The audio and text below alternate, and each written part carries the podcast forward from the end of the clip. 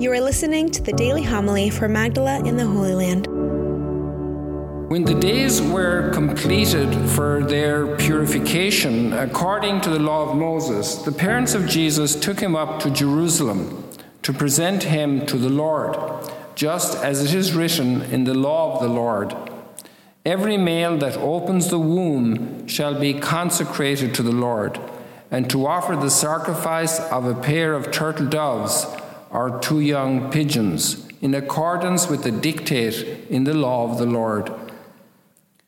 Now there was a man in Jerusalem whose name was Simeon. This man was righteous and devout, awaiting the consolation of Israel, and the Holy Spirit was upon him. It had been revealed to him by the Holy Spirit that he should not see death before he had seen the Christ of the Lord. He came in the Spirit into the temple, and when his parents brought in the child Jesus to perform the custom of the law in regard to him, he took him into his arms and blessed God, saying, "Lord, now let your servant go in peace. Your word has been fulfilled. My own eyes have seen the salvation which you prepared in the sight of every people, a light to reveal you to the nations and the glory of your people Israel." The child's father and mother were amazed at what was said about him.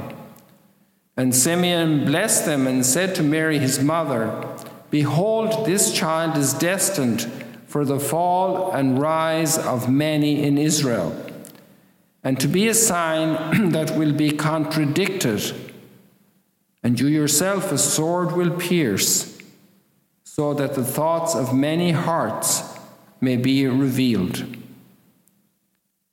The Gospel of the Lord. Praise to you, Lord Jesus Christ.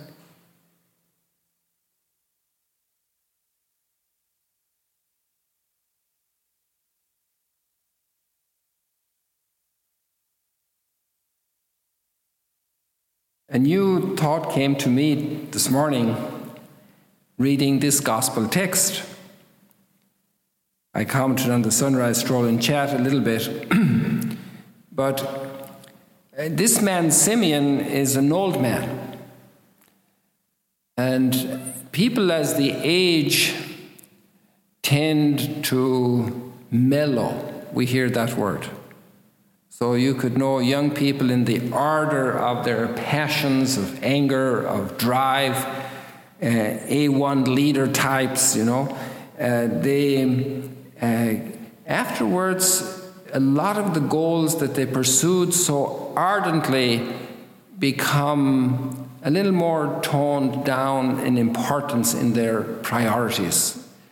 And they learn that people are more important than goals. And many of us go through these kind of developments in our lives.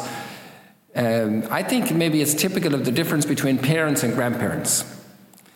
And I don't want to be criticizing parents too much because they have immediate responsibility and they have to deal with problems right away.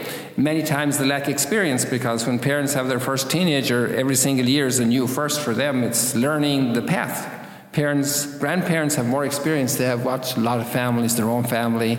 They've been through a number of kids growing up, so they begin to see things more in perspective also 20 years later, 30 years later, and they're watching their kids educate, and so they have another perspective on life. And Simeon is also, he's filled with an expectation that he discovers God is granting him at this moment. He was there. He didn't anticipate receiving Jesus at that moment. And yet he had the longing and he had the desire and he had the certainty that it would be given. And now it's given to him to receive the Messiah in his arms. So he's filled with a great joy and completion of God's gift to him. We don't know the trials he went through in his own life. And it's usually not possible to reach old age without having gone through some trials of some sort, and sometimes many trials, and sometimes very difficult trials.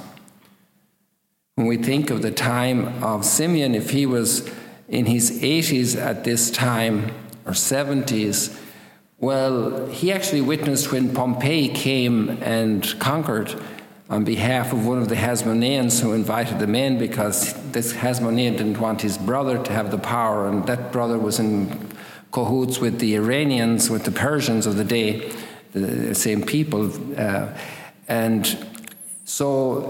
He has seen a lot of bloodshed. He has known about the ferocity of Herod the Great, even though he was a genius economically and in many other ways, politically. So he has gained a lot of wisdom. And I can't imagine him, when he is inspired to tell Mary that a sword will pierce her soul. He knows difficulties and sufferings, and he knows how parents are very bonded to their children. And I can't imagine him saying that, and a sword will pierce your soul. I imagine that there's a lot of compassion.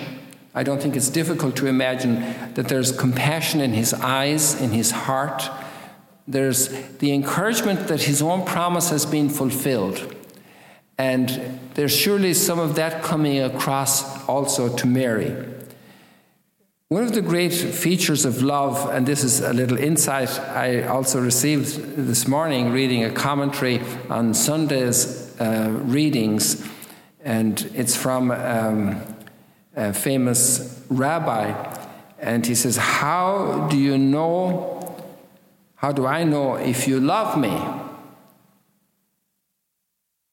And he's communicating this idea in the conversation of two farmers in a pub who are not talking very much. They are testing each other. And the conclusion is of this one farmer to the other is, you love me if you know my burdens and you help me carry them. That's so beautiful, because to love somebody because they're nice, they smile at me, they're pretty, they're wealthy, it's good to be around them, there's advantage for me in the friendship. To love this kind of people is very selfish. But to love somebody because I know their burden and carry it with them, this is extraordinary. This is love. And that's why probably also Paul says love is patient, because patience is about bearing the burden of others. And bearing it in a way that's helpful to them, not recriminating them. That's a kind of a very cheap patience. And this is beautiful. So I could imagine that as Simeon is inspired to recognize in Mary a vocation to suffering, that he's able to address her in an encouraging way to come through it. And those are graces from God that God gives people, through people directly, through other people or whatever. And this is in complete contrast to hatred, which is also a theme of the first reading. And hatred is an amazingly destructive reality. And unfortunately, many of us Christians are burdened by hatred. We can't slaughter the people who hate others because of their hatred. No, we have to have compassion for people who have hatred, because they need help to become free of the burden of hatred, which also destroys them. How do we help people who hate? They have been very hurt. They feel very threatened. The only solution they see is to eliminate the other person, speak badly about them, destroy their reputation in front of others, hurt them, harm them, maybe eliminate them, maybe neutralize them, maybe kill them.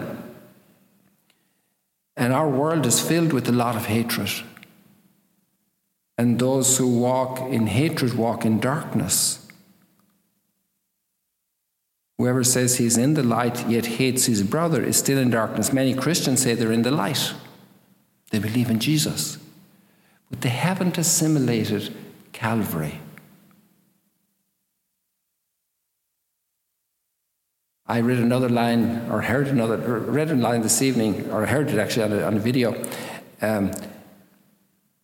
If my theology allows me to hate somebody, I need a new theology.